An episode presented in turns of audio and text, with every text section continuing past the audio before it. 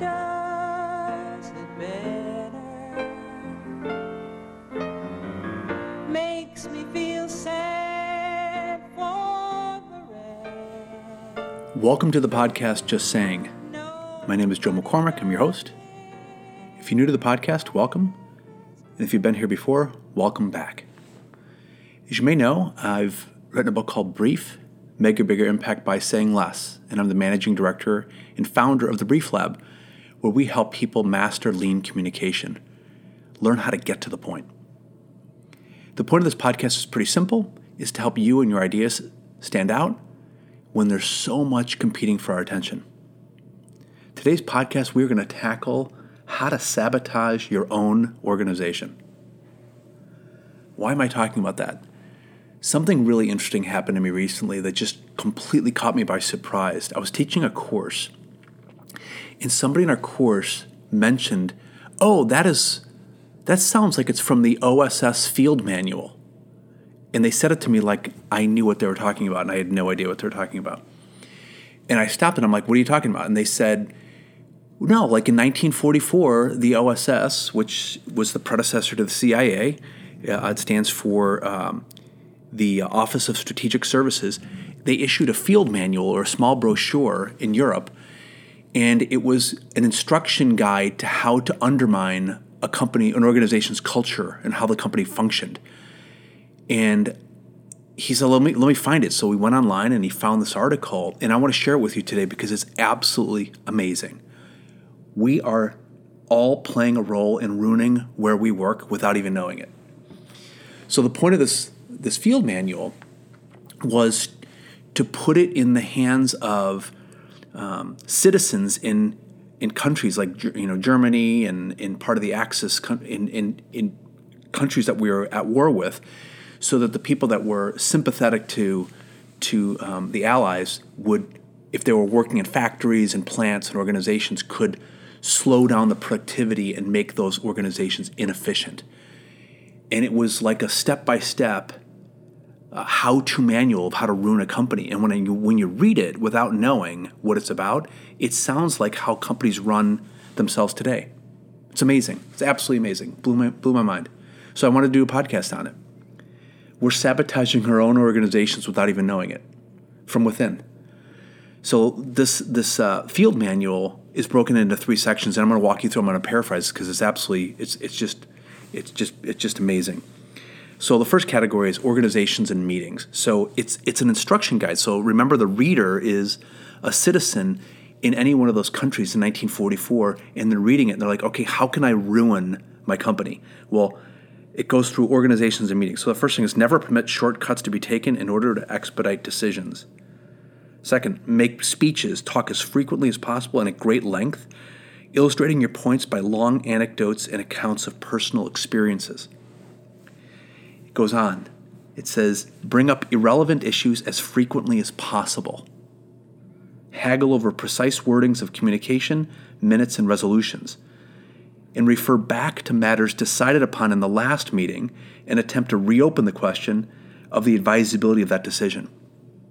And then finally, for organizations and meetings, it goes on and says, advocate caution, be reasonable, and urge your fellow meeting attendees to be reasonable and avoid haste, which might result in embarrassment or difficulties later on. As I'm going through this, you can find this article. I'll put a link on our site, and you can also look for it online by just typing in Business Insider, which is the publication that published it. And then the title of the article is called The 16 Best Ways to Sabotage Your Organization's Productivity from a CIA Manual published in 1944. It's absolutely amazing. So that's like, okay, how are meetings going to slow it down? Now it goes up to the level of managers. So if you're a manager, you're a person in charge. What should you do to ruin things from the inside? In making work assignments, always sign out the unimportant jobs first, and make sure that those unimportant jobs are given to inefficient workers. Then, insist on perfect work in relatively unimportant products and send it back for refinishing when it doesn't even need it. To lower morale and with it production, be pleasant to inefficient workers, give them undeserved promotions. It's hilarious. Find people that aren't good and then make them and give them a promotion. In meetings, have meetings when there's more critical work to be done. And then finally, for managers, the instruction is multiply the procedures and clearances involved in issuing instructions. See that 3 people have to approve everything where 1 would do. Isn't that fascinating? Somebody sat down and wrote a field manual to how to undermine and sabotage an organization from within as part of the resistance in World War II. And we're doing this to ourselves. Forget about our competitors. We're actually killing ourselves from the inside. And this is how we behave. And it's like the standard. Like how many of us just listening have worked in organizations where that's how our managers act? That's what the culture of the organization is. Even really elite ones that have high standards and high goals. Just how we get used to these ways of working, which are just completely inefficient. They impact productivity. There's no clear sense of purpose. Priorities are completely upside down. And it's just the way they operate. It's almost like organizations succeed in spite of themselves. So this memo, this field manual goes on, and it talks about employees. It instructs employees, work slowly. Contrive as many interruptions at your work as you can. To do your work poorly and blame it on bad tools, machinery, or equipment. Complain that these things are preventing you from doing your job right. And then finally, never pass on your skill and experience to a new or less skillful worker. If you did any or all of these things, they argue, you would take down an organization, or at least at best slow it down. So we're doing this to ourselves. Every day. We're doing it. And it just seems like there's a moment of, I can't do any better. I remember having a conversation with a very senior leader of an insurance company who had worked very hard. I may have mentioned this in a previous podcast, and if I have, I apologize. And basically what he said was he had worked his whole life to get into this position where he was running global operations for this company. And when he found the book, Brief, he read it a few times and sent me an email. And he's like, I need help because this organization is going to ruin me. He's like, he aspired his whole life to work there. And then when he finally got in a position of leadership, he's like, we are doing everything we possibly can to ruin ourselves. He's like, I'm on email all day long. We have meetings for no reason. And it was just crushing him. And he's like, I need to make this stop. And I said, I can help. And I flew there to his corporate headquarters, and I helped him out. But what he saw was the same thing I'm talking about right now is we're killing ourselves. It's like forget about, the marketplace or the rate of change, all the other obstacles and things that we have to fight against every day. He was like, I'm in a position where I'm amazed that we get anything done at all. Anything done at all. The lack of priority, the lack of purpose, planning, completely inefficient way of operating.